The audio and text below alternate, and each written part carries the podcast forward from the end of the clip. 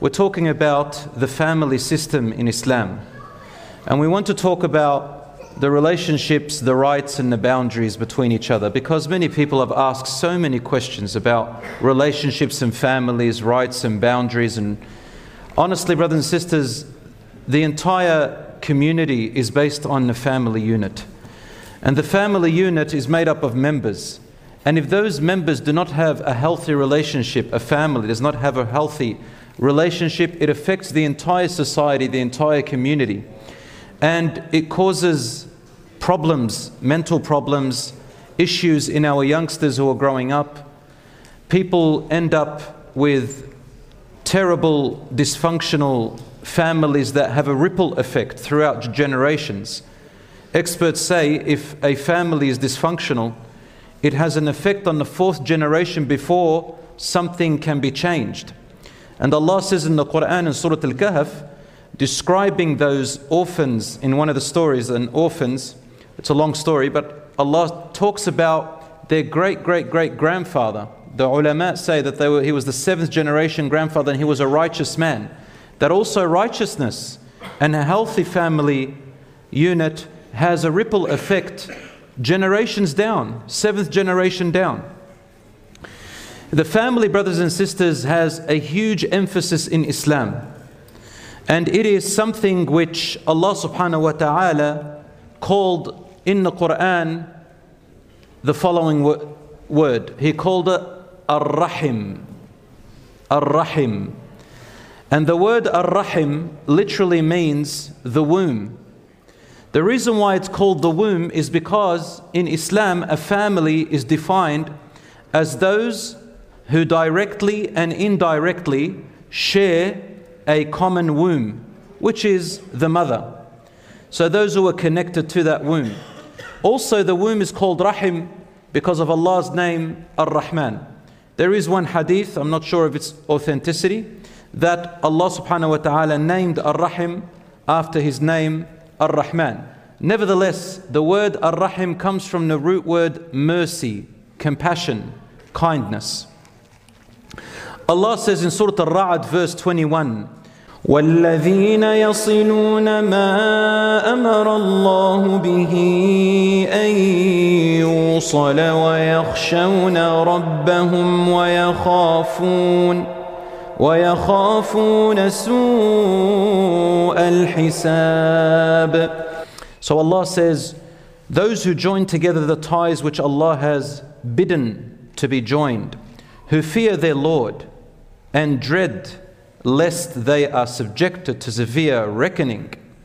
Meaning that they fear the judgment of Allah subhanahu wa ta'ala if they cut off the ties of kinship which Allah subhanahu wa ta'ala had ordered them to connect.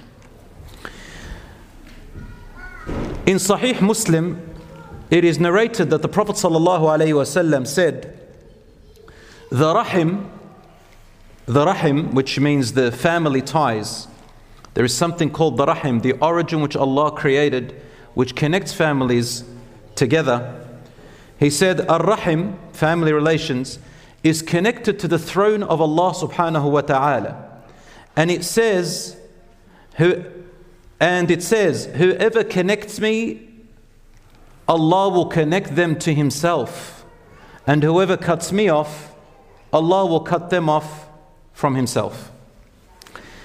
In another hadith also, which is in Bukhari and Muslim, that Allah subhanahu wa ta'ala created the creation. And when He completed the creation, the Rahim, He also created the family ties. The Rahim said, O oh my Lord, this position you have given me is extremely sensitive and important and grand, very sensitive. And I fear that people are going to rip me apart. And Allah said to the Rahim, Yes, how about if I please you with this? That whoever connects you, I connect to me. And whoever cuts you apart, I will cut them from my relationship, from me. Then the Prophet ﷺ recited the verse, فهل عسيتم إن توليتم أن تفسدوا في الأرض وتقطعوا أرحامكم؟ أولئك الذين لعنهم الله فأصمهم وأعمى أبصارهم. In Surah Muhammad verse 22 and 23 Allah says, Now if you, and this is directed to the hypocrites at the time of the Prophet, peace be upon him. Now, if you hypocrites turn away, perhaps you would then spread corruption throughout the land and sever your ties of kinship. These are the ones who Allah has condemned, deafening them and blinding their eyes. Brothers and sisters, when we cut off our family ties, everybody feels it. The children feel it, the grandchildren feel it, the siblings feel it, the mothers and fathers feel it. Everyone who's connected to them, they feel it. And a person becomes lost. They suffer mental illnesses, they start to go into traumatic experiences in life, and then it spills onto their own relationships later on. Their relationships start to get cut off. Why? Because it has a detrimental effect. Your identity, which Allah created you in with your mother and father and your siblings and who you are, is the strongest identity you have in this world. And if we rip that apart and don't look after it, then we destroy our inner selves, our identity as it is. That's why the stronger the relationship we have with someone, the more painful and tra- traumatic and torturous it is when we disunite. Whether in death, but at least death we understand it's death, قدر الله ما شاء فعل. But the worst is when you're in the life and you love each other and you're living and then over worldly matters, or because of ego, or because of our own personal wants, we begin to abuse one another within our family. There is no pain. There is no pain. And there is no hurt worse than when a family member abuses their family. There is no pain or hurt worse than when a family member cuts off their family member or hurts them or violates their right or acts in violence towards them and so on. We all see it. And I get stories day in, day out, my brothers and sisters. It doesn't matter who. I get it from mothers and fathers. I get it from daughters and sons about their parents. I get it from siblings against their siblings. I get it from nieces and nephews against their uncles and aunts, uncles and aunts against their nieces and nephews. All of them. I get it from everywhere. It's not just one, brothers and sisters. And this means that everyone has to play a part, and there are people who are worse than others. It's a family unit has to be collective. From husbands and wives, wife complains about the husband abusive, the husband complains about the wife being abusive, and the pain and the tears, wallahi al they, especially the young ones, they, they, they rip my heart apart, subhanAllah. You know, a husband and wife, if they has a, have a dysfunctional relationship together, each one can still defend themselves in some way. But when they have children, especially little children, those children have nobody to protect them. They can't defend themselves. Sometimes they fight each other over who's going to get custody of them, who's going to win them over. They manipulate them. They talk bad about the other spouse if there is a separation. Even when they're together in the house, abusing one another while the children are watching, what do you think is going to come out from that? Or when they see their parents mistreating their grandparents and cut him off their grandparents. Some parents, they, I know of stories of parents who force, many who force their children to cut off their siblings, to cut off their uncles and aunts over worldly matters. Sometimes it's over a word someone said. I know families, 10 years, 20 years, they don't know that they actually have an uncle or an aunt some of them didn't even know they have a sibling. And the parents knew. Over personal desires. Yes, there are exceptions. There are some people where the harm is so great and there's violence, they have a need to disunite, and we'll come to that inshallah. I'll tell you how when this is permissible. But let us talk about the foundations first. We said that in Islam, the family is made up of family members who are connected to the shared womb. Some are closer than others, and some have rights and boundaries more restricted than others. So you have rights, they have rights, there are boundaries they cannot enter upon you, they have boundaries you cannot cross. Each individual, Allah has given them rights, boundaries, and Allah subhanahu wa ta'ala does not make anybody a controller or an owner of anyone else. Parents don't own their children. You don't own your children. Some parents tell me, that child is mine, I own them. No, you don't. Allah owns them. They are a trust that we, are look, we have to look after. Allah gave them to us. Sometimes we feel that we own our siblings. Sometimes we feel we own our own parents. I've seen that. A child goes and gets married. I've seen it many times. Sometimes the mother thinks she controls and owns her son. Take him away from his wife. Some parents have this culture that if the son gets married, they must live with the parents and look after them, and the wife have, has no right to her own home. This is all haram and depression. Some people feel they own their children so much that they think that they're supposed to listen to their parents on who their parents choose they should marry. And they use the religious texts to tell them that if you don't obey me to marry that girl or that boy to their son or to their daughter, then I'll invoke Allah's anger upon you. I will tell you, brothers and sisters, if you're a parent and inshallah you're not like that, that this dua, if you make that, you are the one who is in sin. Because Allah does not accept a dua where it is oppression. Allah, Rasul said that Allah said in Hadith al Qudsi, which is in Bukhari, He said, إني حرمت الظلم على نفسي وجعلته بينكم حرام فلا تظالموا. Allah said, I have made oppression forbidden upon myself. Allah said this. And I made it haram among you, so do not oppress one another. Allah is the one who gave the child the right to marry whom they choose, so long as whom they choose is within the Islamic boundaries. Their parents can give them advice. Their parents can say, you know, son, daughter, I recommend this person. But to force them to marry someone, invoke Allah's wrath upon them, this goes against what Allah subhanahu wa ta'ala says. Allah will not accept a dua that goes against what He commanded or allowed. And if you do that, we're going to talk about it. We'll show you how you'll destroy your relationship with your children anyway. Children who mistreat their parents, as soon as they get older, they can't wait to take their revenge again. You watch when your children see you and how they're going to treat you when they see mum and dad treating grandparents like that. Because the children, especially when they're little, they look at their mum and dad and they think everything they do is right. So if they see the mum or dad abusing or swearing or disrespecting their grandmother or their grandfather, even if the grandmother or grandfather are harsh, but if they see their mum or dad abusing them, then they're going to think as soon as my mum or dad become harsh, I'll also abuse them, I'll also swear at them, I can't wait till they get older and I'll throw them and I'll do this and that. They say monkey see, monkey do. Isn't that correct? And that is why Rasul said in Hadith al-Sahih, "Burru aba'akum taburrukum abna'ukum."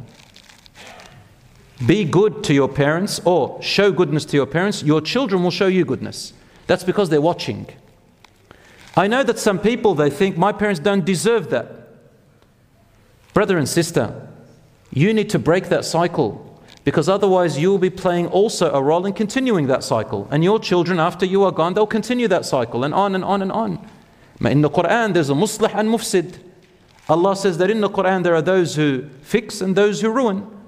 We have the ability when we become adults, inshallah, to build our health, to get support, inshallah, learn our deen, and break that cycle. What's the problem with that? Allah is going to judge every single person for what they did. Allah will judge the parents. If they betrayed the trust which He gave them, which are their children. Allah will judge the children if they betrayed the trust towards their parents. Allah will judge the siblings if they betrayed the trust with their siblings.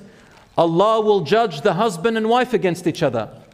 Listen to what Allah says in Surah Abasa wa Tawalla. يوم يفر المرء من أخيه وأمه وأبيه وصاحبته وبنيه لكل امرئ منهم يومئذ شأن يغنيه On that day, the day of judgment, the person will run away from who? Will run away in this order from their brother, from their sibling. Not only that, even from their mother, even from their father. That's what the verses mean. Even from their wife and husband, and even from their children. For every person will be a matter that they are concerned about. What does this verse mean and why is it in this order? Because, brothers and sisters, naturally in life, the closest people to you in life are your children. They are the closest and the ones you love the most. Don't tell me you love your parents more than your children. It's natural that we love our children even more than our parents. That's just natural. And they are the closest to us. That's why some parents feel they can control them and own them and never let them live their life. Subhanallah. The next in closeness is the husband and wife. That's if they're still together. They live most of their life together. They're close. They share most of their life together. They're raising those children together. Next, naturally, is your father and mother in closeness. Because once you get married, your mother kind of lives with the, still with your father if she's alone or your other siblings help you, but you have to move on and live a life and, and have less contact with them than you had when you were single. And your brother, your brother and sister, because it's known that the brother is a support. So you will run away from all of these. Why? Because Allah is going to question us about their rights and He's going to question them about our rights. Can you imagine that? The child saying, My parents, whom you entrusted with, oh my Lord, they did this to me and that to me. If the parents have truly oppressed the child knowingly, knowingly, are they going to use the verse with Allah, وَقَضَى رَبُّكَ أَلَّا تَعْبُدُوا إِلَّا إِيَّهُ وَالْوَالِدَيْنِ إِحْسَانًا Your Lord has decreed that you worship none other but Him and to be good to your parents? No. So we've got to be careful with that. Are the children going to use the excuse they type on the internet? You've got to be very careful what you say, brothers and sisters, about your parents. To Allah subhanahu wa ta'ala, when He knows exactly what went on, if you're not truthful and you're not honest, then Allah is going to judge you too. He is just and fair. And so on. The siblings, everything. Sometimes the siblings, when do they really disunite? In two ways I found in society, in our community, in two ways. Number one, or actually in all communities. The first way is when their parents die and the inheritance comes to play. The siblings fight. This is number one, top of the list. The amount of enmities over property and money is absurd. They become enmity, some of them even kill each other. I've seen it happen here and abroad. Mostly abroad where there are less laws to protect them too. And some, some of them when they get married. When they get married, either the husband, the new husband, or the new wife play a role in disuniting the families. I've seen this happen a lot over things that are quite worldly. So we need to marry people who fear Allah subhanahu wa ta'ala. My brothers and sisters, who are the Rahim people? Let me enumerate them. The scholars differed in three different views. They said the family in Islam whom you uh, owe rights to and they owe to you are the ones who are only mahram. Remember, we discussed mahram the other day, the ones who you can never ever marry. They are the only ones who are your family of rahim, whom you owe the rights to. And this is the opinion of the Hanafi school of thought and one of the views of the Maliki. And all the scholars agree at least on that. The others, they said, it is those who inherit you. Those who inherit you, is a big list, they also your rahim. And others, they said, they are the mahrams plus everyone related to your father and mother. In the Hanbali school of thought, they said all the way to the fourth generation grandfather. So everyone connected from the fourth great grandfather downwards are all your family. Nevertheless, brothers and sisters, I won't, I'm not uh, a mufti or knowledgeable enough to tell you which one's correct, which one's not. In fact, the scholars have differed on this. But what I can tell you is that what they all agreed upon minimum is that your family in Islam, whom you owe the rights to, which Allah subhanahu wa ta'ala forbid to cut off, at least, at least, at least, they are the ones who you are forbidden from ever marrying. That's the minimum. And of course, whatever you can offer more for the others, they come secondary. For example, uh, the so let's go through them. They are your mother and father and your grandparents and above. They are your children and grandchildren and below. They are your siblings. They are your uncles and aunts. They are your nephews and nieces. And the rest of them are your cousins. So, all the ones on the top mum, dad, grandparents, children, grandchildren, siblings, uncles, aunts, nephews, niece they are all forbidden to marry. So, these are no doubt rahim. As for the cousins, such as your uncle's son, your auntie's daughter, uh, all those people, maybe they are rahim according to that view, maybe they're not. But as I said before, the scholars consider, some scholars consider they are because they are connected to your mum and dad. Nevertheless, brothers and sisters, we are people of goodness and mercy, and connecting with them is also virtuous and good. And plus, your children, they want to know their cousins. Your children, they want to know your cousins. Who is their bloodline? The more you have a connection with people who are connected to your brothers and sisters, the more you have a relationship, the more your children actually feel that they belong in this world. And I don't know if you noticed, I noticed from my own kids, that when they see more family members around from both mum and dad's side, and anyone else who you say, that's my cousin, not the Lebanese way, we think everybody's our cousin.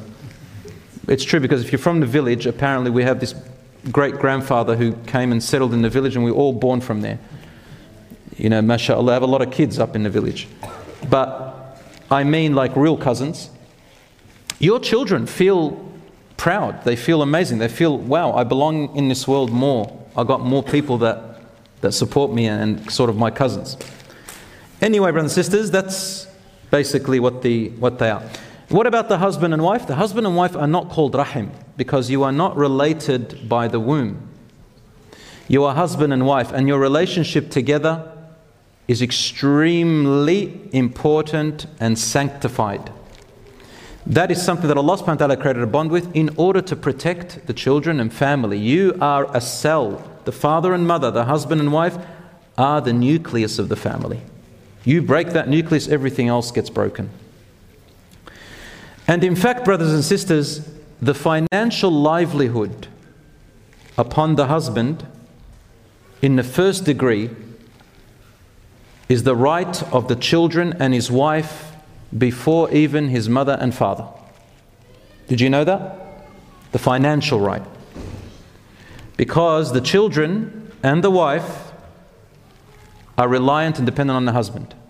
It is not the responsibility of the grandparents and so on to look after them financially, it is the husband or the father's responsibility. But your responsibility towards your parents comes after them because your children are the main ones dependent on you, and your wife as a husband. The wife is not responsible for finances for, towards anybody. Anybody. Not her husband, not her children, not her parents, not her siblings, but the man is. But nevertheless, brothers and sisters, you try to give each one their rights within your capacity. We're talking about people who are very, very poor, and all they could afford is to look after just their children and their wife. And they don't have any more. Even if they don't eat themselves, they don't have enough.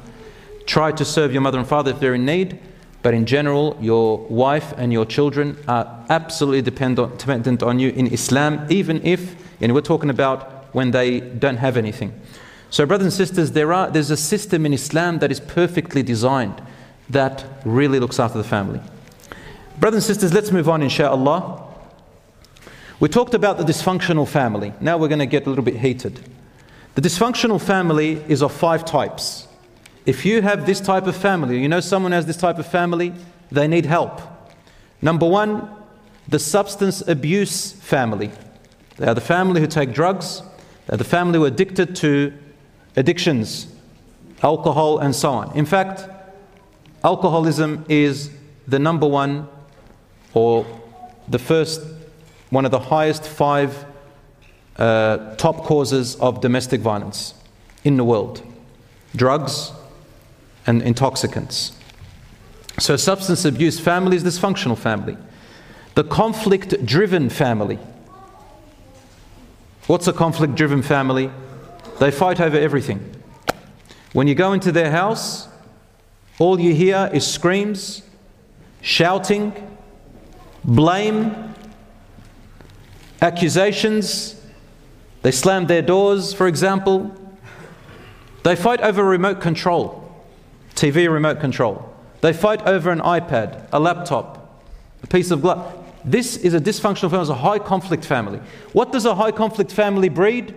It breeds severe mental illnesses in children, and these children grow up not able to hold their own relationships. This is a study. This is great research done in this. Examples are bipolar disorders, uh, uh, borderline personality disorders, uh, hist- histrionic disorders. There are so many disorders that happen as a result of high conflict families. They cannot keep a job, they cannot keep a relationship, they're always paranoid, anxiety.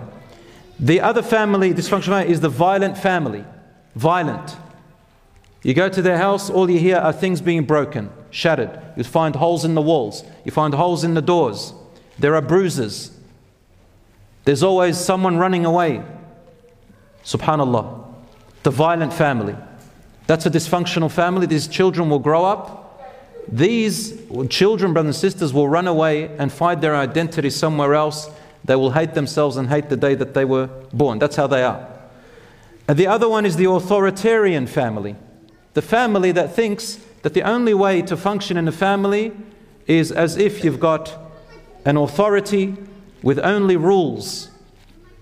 No one, the, the authority rules, but there's no listening, there's no giving and taking, there's no conversing, there's no laughter, it's just rules. Authoritarian, it's only one way direction. This is a dysfunctional family in Islam. And lastly, the emotionally detached family. They're the family who don't have this emotional bond. You find, for example, the father's in the car or the mother driving to school, driving somewhere. They hardly say a word to each other. If they do, it's all about rules and superficial things. And these types, they got the majority of the modern day families are, if you go to their houses, this is the emotionally detached family, you'll find mainly two types of scenarios. Mainly. I'm not saying everybody, but mainly. Number one, either it is a household where it's always study, study, study, and school. They go to school, they come back from school, there's still school at home. Kids can't get any sleep, there's no fun. Study, study, study, study, night and day. School. So the parent is like a teacher all the time. Or it's a family of just entertainment, neglect. Always on their devices. There's nothing to do. Mum and dad are on their phone. The other child's on the TV, or they're on their iPads, or they're on something night and day. Just entertainment. Go on holidays, come back. Some of them have their argila and shisha in the house. Uh, you know what that is, right? Uh, musalsalat after musalsalat, which is like series after series on TV. Sometimes we stay up till 2 a.m and then we say we've got no time for our kids, we're tired. Brothers and sisters, this is a dysfunctional family.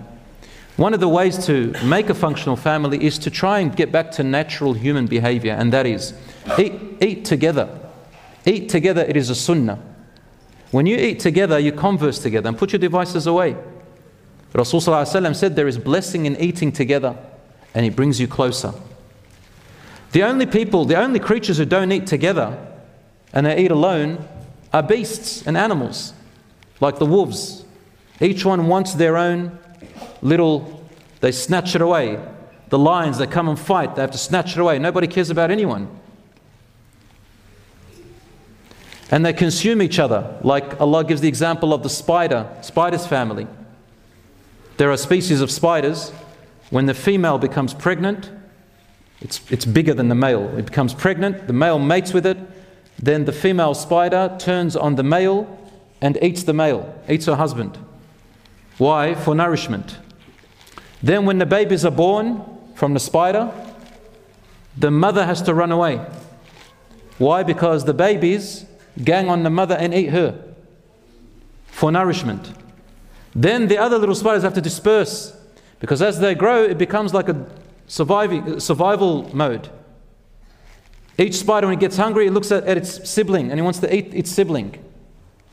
So they disperse. That's why Allah says, وَإِنَّ أَوْهَنَ الْبُيُوتِ لَبَيْتُ الْعَنْكَبُوتِ لَوْ كَانُوا يَعْلَمُونَ In Surah Al-Ankabut, the most dysfunctional and separated and divided family is the family of the, of the spider. Because the, in the time of Prophet ﷺ, they used to observe this, they knew this about the spider family. It's, it's a particular species that do it.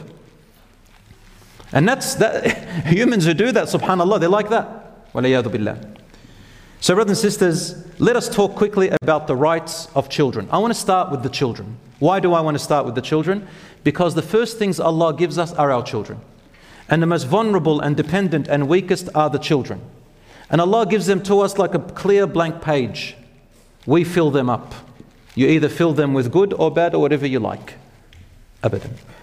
And Allah says in the Quran, يوصيكم الله في أولادكم Allah commands you and reminds you about your children. About your children.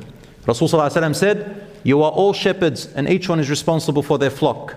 The Prophet, peace be upon him, said, وَإِنَّ لِوَلَدِكَ عَلَيْكَ حَقًّا In Sahih Muslim, your child has rights against you, O mother and father.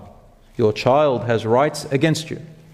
Ibn Abbas radiallahu anhu says, just like your, just like your parents have rights, just like your parents have rights against you, also your child has rights against you as well. The hadith in Al-Adab al-Mufrad, Bukhari. So one of the first rights, I'll go through them quickly inshallah. One of the first rights of a child that you have is choosing a good mother or good father to marry. So that's before they're even born. Because whoever you marry is going to play a role in raising that child. So you must make the choice based on a good parent, inshallah. Number two, when a child is born, it's called tahniq. Tahniq is a sunnah that when a baby is born, it's a sunnah, it's recommended, not compulsory. You get a tiny bit of date, a little date, put it in your mouth, mix it with your saliva.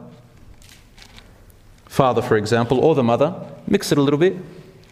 Get a little tiny bit from your saliva, not the actual date, the saliva. Don't shove a date down its throat, you'll kill it. Baby is born in the hospital, get a tiny bit of your saliva that's mixed with the date sweets in the hospital, for example. And don't do it as soon as baby comes out. Doctors need to take care of the baby. Just take it easy. You don't have to go quickly, all right? Wait until everybody's settled, mum's settled, baby's settled. In the crib, everything's nice. And put a little bit around its mouth, inside, um, all around its mouth.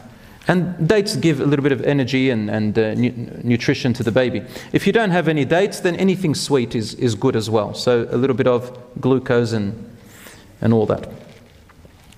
While the mother is pregnant, it is the husband's role to help her and support her and assist her and be there for her. For the mother's stress and her depression and her anxieties and how she feels directly affects the baby that is in her womb. If she's happy, the child's happy.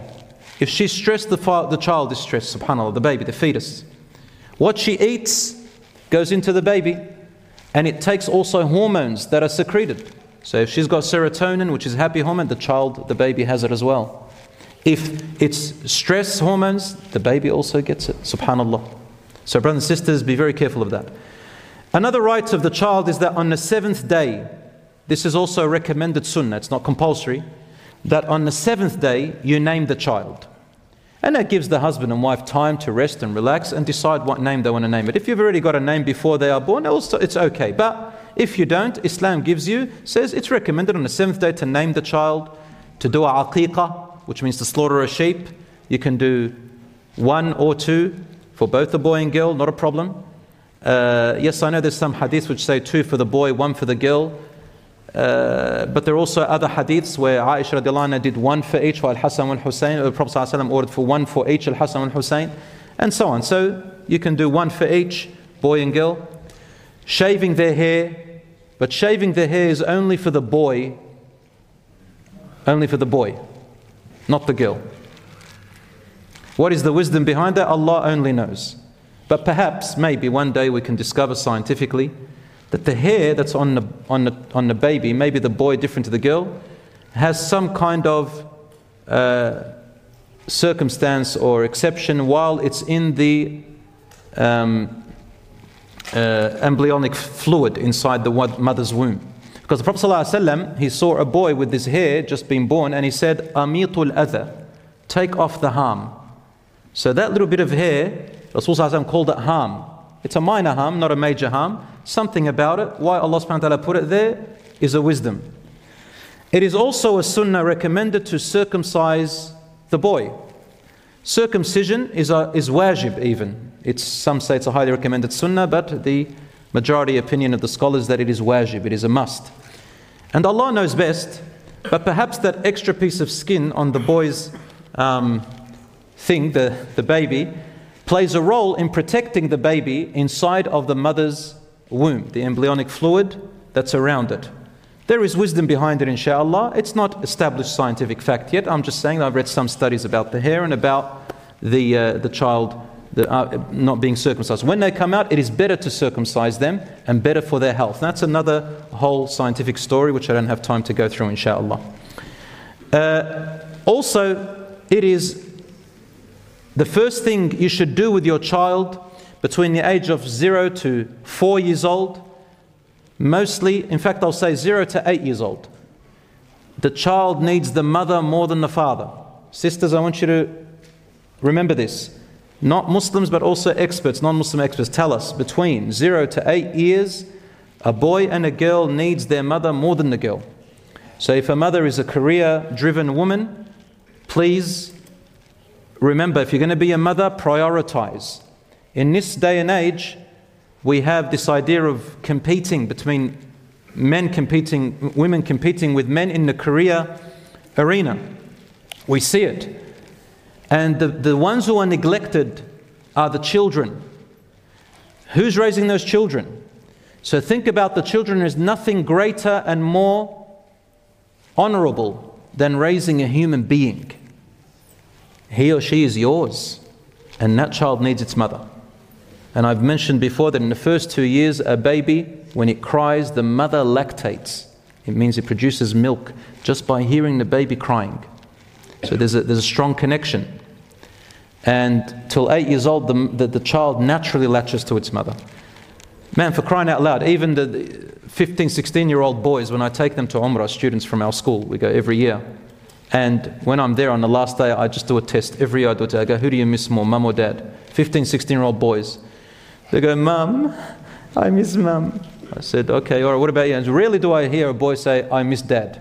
So, brothers and sisters, a, a, a child needs their mother a lot. And these are the crucial years. Those four years, especially in the beginning. Take it easy on the child. Don't yell at them. Don't scream at them. Don't shake them. I know stories, subhanAllah, many, many, many here and overseas I once entered the court, Islamic court, and a mother, a mother's child was taken out of hospital and she, it was a crime. She had slapped her child and his eardrum was punctured. We, and, and then I realized that th- this is very common. They can't restrain their anger.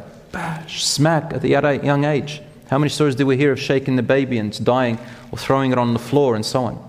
So zero to four is a crucial age. You can't blame age. You can't blame the child. Subhanallah, take it easy and have mercy. Uh, obviously, the child's right is to teach them halal and haram as much as you can. Also, the right of the child is to teach them at an early age, maybe at six or seven years old, tawheed, which means the oneness of Allah. Before that, teach them in a fun way. And the best way I've found to teach your children is through conversation and games and playing, not through lecturing, no matter how old they are, especially teenagers. Lecturing doesn't work. Walk with them together, do some activity together. If it's a boy or girl, whatever you want to do, fishing together, whatever you want to do, any hobby, talk while like that, just conversation. Another right of the child is to teach them the Quran. And we have, alhamdulillah, apps that are entertaining and playful for your children use playful things. there is a, an app which I recommend. It's called Quran Era. I put it on my Instagram page. Quran Era, very innovative app for Quran for your children. It's got animations and so on, and it's got a very good strategy of teaching your children. Another thing to do with the children with Quran is put 15 minutes a day. Tell them, listen, 15 minutes in the start, 15 minutes before you go to sleep. Then reward them for it. Don't use violence. Don't use threats. Don't use big words. Don't use religious texts. Don't. It is my opinion, wallahu alam, among other, and other scholars have this and experts. And we've found it through experience. Because as you know, as a teacher and educator and counselor, I hear these things day in, day out. That before puberty, try not to, talk about hellfire and judgment day and Allah's anger. Talk about Allah's mercy. Talk about Allah's kindness. Talk about, about Jannah. Talk about the beauty of the Prophet. Talk about this stuff. Let them grow up with a positive mindset at that age. Otherwise, they'll be traumatized. Also, their right is their living needs. We all know that, Alhamdulillah. Abusing their living needs, Allah will judge us for it. Very importantly, their right is equality. Equality. Some people, they treat the boy better than the girl. And the other way. Some parents, they allow the haram for the boy.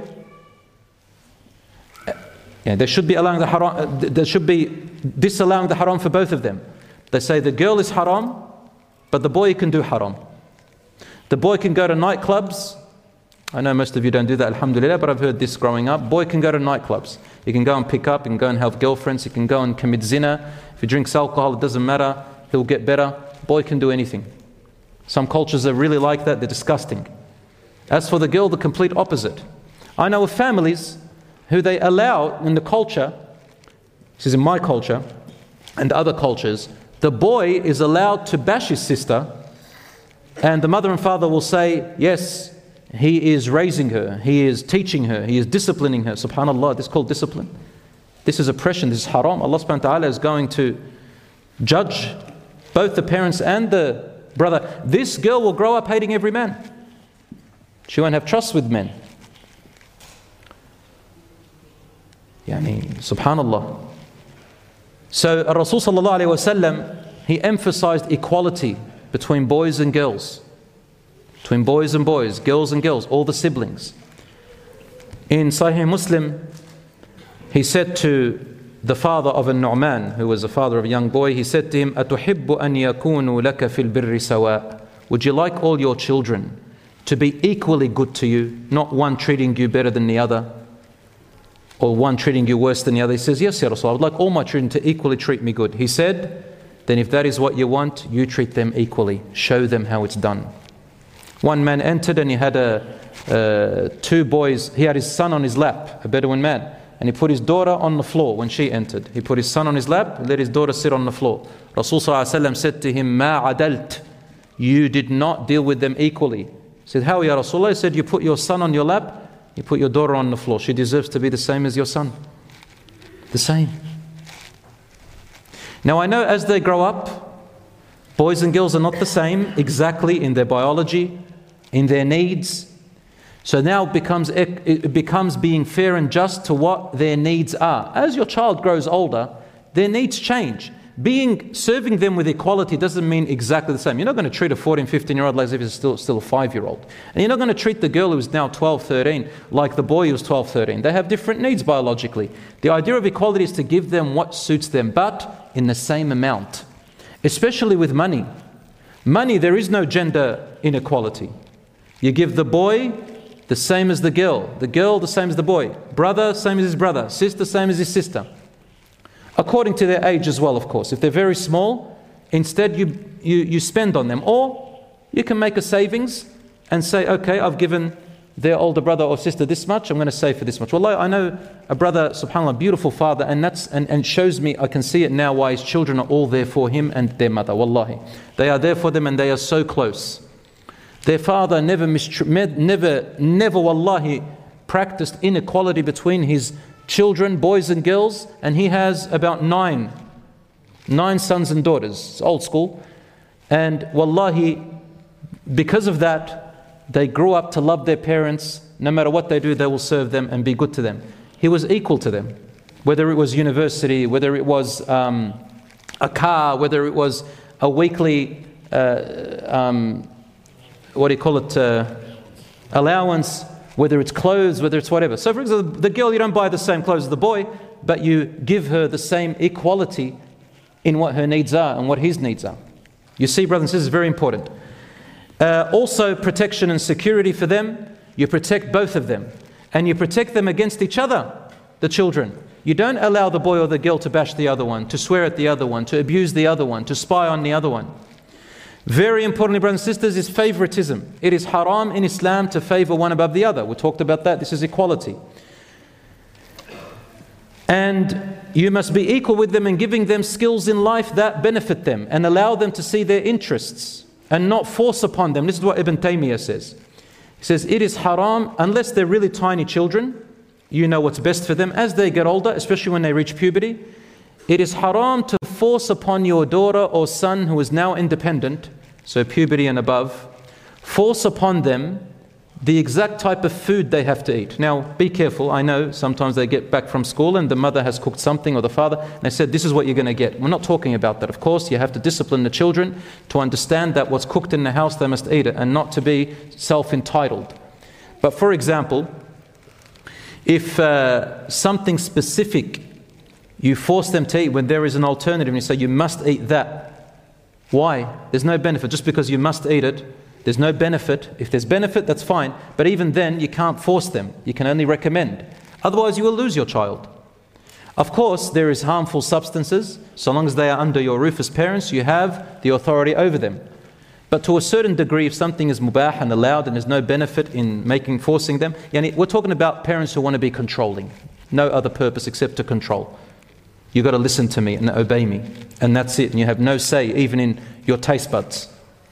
Give them room for their taste buds for crying out loud, unless it harms them. Uh, the, the exact color clothing they have to wear, or the exact type of clothing, when there is no other benefit except to control them. You might say to them, Wear a jacket, it's cold outside. If your teenage son or daughter, 14, 15, 16, says, Look, I'm going to be okay, I don't need to wear a jacket, I could tell them, Okay, do. You can just advise them. And then they can learn and have choices. Don't try to be a helicopter parent. And so on. Brothers and sisters, let's finish, inshallah, with these few things that I really want to say, inshallah. My brothers and sisters, what is the most important thing about a parent's upbringing of their child? Number one factor is role modeling. You must be the role model before you can teach them. You must be the role model before you can teach them. You might be saying, What if they're only one year old? Do I have to be a role model? Yes, wallahi al Studies have shown that a one year old child, when they hear their parents fighting or screaming or swearing, the child feels distressed and they cry. Subhanallah. Other than food or whatever. And as they get older, they, especially, it is established that now between the age of two and seven years old is where the child develops its identity and character. And it takes it from the parents. If your children are teenagers, you need to be role modeling. You can't tell them one thing and do the other. And here is the thing of course, you're, you're a human being, parents are human beings. If you make a mistake, let your children know you made a mistake. That's how you remedy it. There's nothing wrong with that. Say, or if you shouted at them in the wrong time or you said something you shouldn't have said, go back and sit them down Say, look, son, daughter, I, I made a mistake. I'm only human. Nothing wrong with saying, forgive me. Give them a hug if you can. Wallahi, they'll love you more. They'll understand you're human and you make mistakes, and forgiving. And they'll learn that too from you. So, role modeling, my brothers and sisters. Number two is having consistency in your rules and in your promises. Don't give them conflicting rules. One minute you're allowed, next minute you don't allow for no other reason, for no reason. They won't respect you. In fact, brothers and sisters, I'm going to give you four aspects that if you do them, you are sure to lose them. Four things you do them, you are sure to lose them. Number one, violence and always getting angry. Violence and always getting angry. Violence is physical, verbal, severely emotional, severely mental, even religious violence. What do I mean by religious violence? Meaning using the text to your advantage when you were not allowed. For example, a parent says to their child, Go and steal. And just giving you a, a generic example. Otherwise, Allah will be angry with you for not listening to me. A parent says, You've got to marry this person. Otherwise, the anger of Allah is upon you. The parent says, Every bit of money you have, you must give it to me, even if the parent is not in need of it. This is haram. Violence emotionally, putting them down, calling them names, ridiculing them. You are sure to lose your child. Sarcasm, emotional blackmail, uh, uh, smacking them, getting a regular habit of doing these things, especially if they're older. Throwing or hitting objects. I've seen both mothers and fathers. Fathers will use their fist, they'll break walls or they hit the child. Mothers sometimes they break glass, uh, they throw food on the floor, screaming at the dad, screaming at the dad, screams at the mum, they slam the doors. All of this is violence, brothers and sisters. You are destroying your children this way, if you do that, God forbid. There's even the opposite. It's called the long silent treatment. Ya akhi, speak to your children.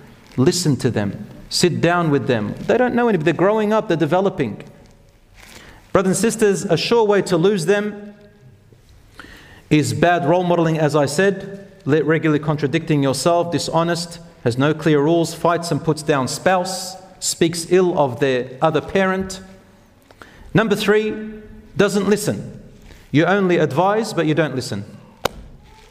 You only advise, you don't listen. You only lecture, you don't listen. it's only your way or the highway. You're going to lose your child. Your child is unheard, and they'll develop low self esteem. They'll be afraid to talk. They'll think they're a nobody, only rules, and you develop with them a weak personality. They're not going to be able to stand up for themselves. The parent won't admit their mistake. Uh, they won't let their child speak. They won't acknowledge when their child is right. Oh, you know, Rasul he was different to that. He showed his grandchildren in front of them in the masjid. He said, If anybody I've done anything to them, take your right now. Man said, Ya Rasulullah, you smacked my stomach one time. He lifted his shirt and said, Take your revenge. In front of his grandchildren. Rasul showed. Obviously, Rasul didn't hurt him. The man ended up kissing the Prophet's stomach. But the point is that Rasulullah had Anas ibn Malik radiallahu anhu was only 10 to 12 years old. He lived with him for two years. He said, I learned with the Prophet and I served him. Wallahi, I never heard him one time. Actually, he stayed with him nine years. He said, Wallahi, not once did I hear the Prophet say to me, Uff, or why did you do that? Why would you do that? Why didn't you do that? He never said anything like that. Abadan, never, never put me down. One time he sent him on an errand. Anas ibn Malik he says, I was about 10. He sent me on, on an errand, and then I got caught up watching children playing. I forgot about the errand, and I'm just watching, like what a kid does, watching and looking, playing, because that's what naturally a kid loves doing. Rasul came around, he says, I heard a man from behind me laughing and smiling and saying, What happened to the errand, Anas? And then uh, I looked around, I saw the Prophet chief, wallahi, he was like the moon. And I said, I'm going now. And he said, Very well, don't worry, you can play, just do the errand. Easy, easy. SubhanAllah, my daughter, a few months ago, I remember, I spilt the milk, putting milk, and I spilt it. And I got angry with myself and upset, and I sat on the floor.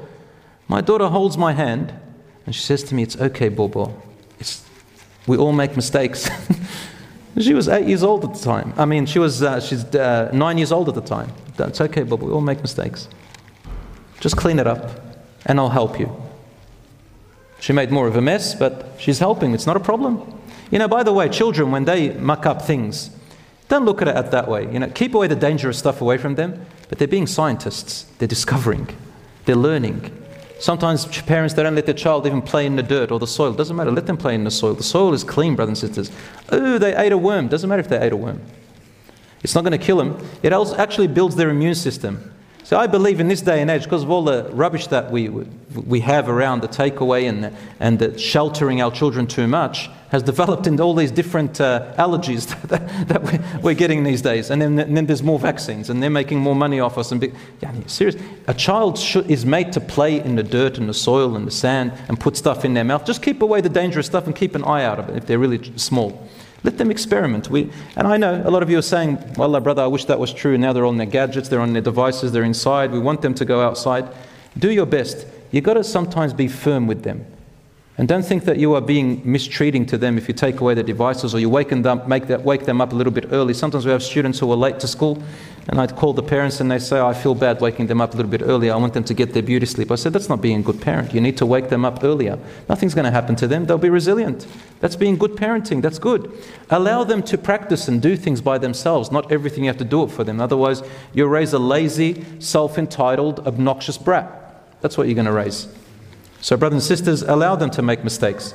So, basically, the scholars limited it to a very small, narrow place. And that's in relation to, if, if they're very close to you, very narrow. They are based on violating five human rights which the Sharia has come to protect. Five. If there is danger to your religion, obviously, alhamdulillah, here in Australia we don't have much of that. Overseas, maybe there is danger to yourself because of your religion. If your family wants to persecute because of your religion, you're allowed to distance or cut them off if that's the case. Number two, if there is danger to your dignity and honor. An example is sexual abuse. Number three, if there is danger to your property. Usually, if you're an adult, usually it's, it's for adults, not for children. Danger to your property. They destroy it. There's harmful stuff to your property. You're allowed to distance in a way that protects your property. Danger to your body. There's severe harm, there's severe hitting, there's bashing, there's bruising, there's abusing. A person has to distance themselves or get someone to help them. And lastly, their mind, such as drug abuse, severe, severe mental abuse, severe mental abuse, to the point where they can no longer, they're going to harm themselves. Something's going to happen, something's going to go wrong. And my advice to you, brothers and sisters, is don't run away too far. Go to a family member, go to a relative, go to a cousin if you are in severe danger like this. Make sure it's real, it's not made up. If there's real danger to you, a person can distance themselves. Uh, but my advice is try to get to a distance where you're safe but not completely cut off because things can change. I also say it to parents. Some parents, they don't want their kids around. Like, for example, let's say there's drug abuse. They find their child is addicted to drugs and they bring it into the house.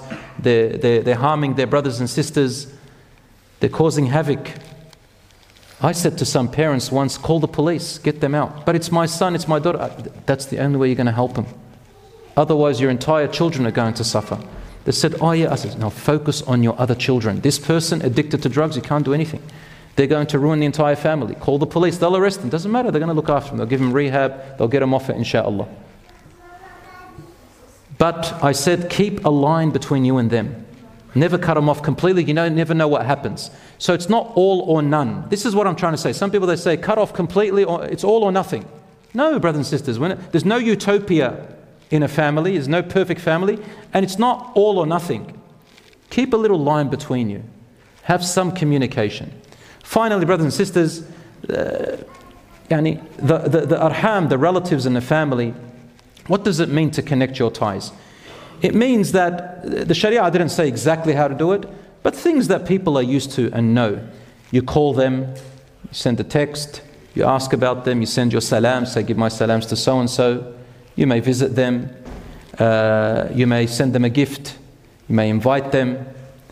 Uh, you, it doesn't have to be regular every day. You know, you don't have some people they don't have to see their relatives every month even. Some of them see them on Eid, because family it's very big. You're not going to be able to fulfill all the responsibilities. So if you do all that, inshallah, it's fine. And if you can't do that and you really can't connect with someone, I tell you there are six things that is a right of a Muslim against another Muslim. The six things are minimum. Number one, if you can do them. Number one, if they say Assalamu alaikum to you, say Wa alaykum alaikum assalam. Easy. Number two, if they're around somehow, let's say you're at a wedding together or I don't know, somehow you're together, you saw them, these people you don't talk to from your relatives, let's say they sneezed and they said Alhamdulillah, you should say Arhamkumullah. Perhaps that'll create some mercy. Number three, if they happen to ask you for sincere advice, and you know that by giving them advice, it's not going to cause any harm, give them advice if you can. Number four, if they invite you to a marriage, a walima, and you're able to attend, attend, even if it's a short time, or at least respond and say, I can't make it. Or send a message that you can't make it if there's going to be harm from it. Number five, if they get sick, ask about them or at least check on them, even with a text message or a card or anything. Even if they rip it up, doesn't matter. You've done a little duty. And lastly, if they die, attend their funeral. So, brothers and sisters, this is the absolute minimum. May Allah subhanahu wa ta'ala protect our families and our children. Today we focused a little bit on generally the family and we focused on the rights of the children and a little bit about the parents. Inshallah, brothers and sisters, next class we will go through quickly. I'm going to talk about the parents because everybody knows the rights of the parents, mashallah, and I'm going to talk a bit about that. And we're going to talk about the siblings, it'll be quick. We're going to talk about the uncles and aunts, that'll be very quick. And talk about your cousins, it'll also be quick. And I'm going to take time to talk about the in laws, so the spouses and the in laws. And I want to spend a bit more time on that, inshallah, next week. Maybe 20 minutes on the other stuff, and about 20 minutes on the in laws, the spouses, إن شاء الله تعالى. هذا وصلى الله على نبينا محمد وعلى آله وصحبه أجمعين. والسلام عليكم ورحمة الله وبركاته.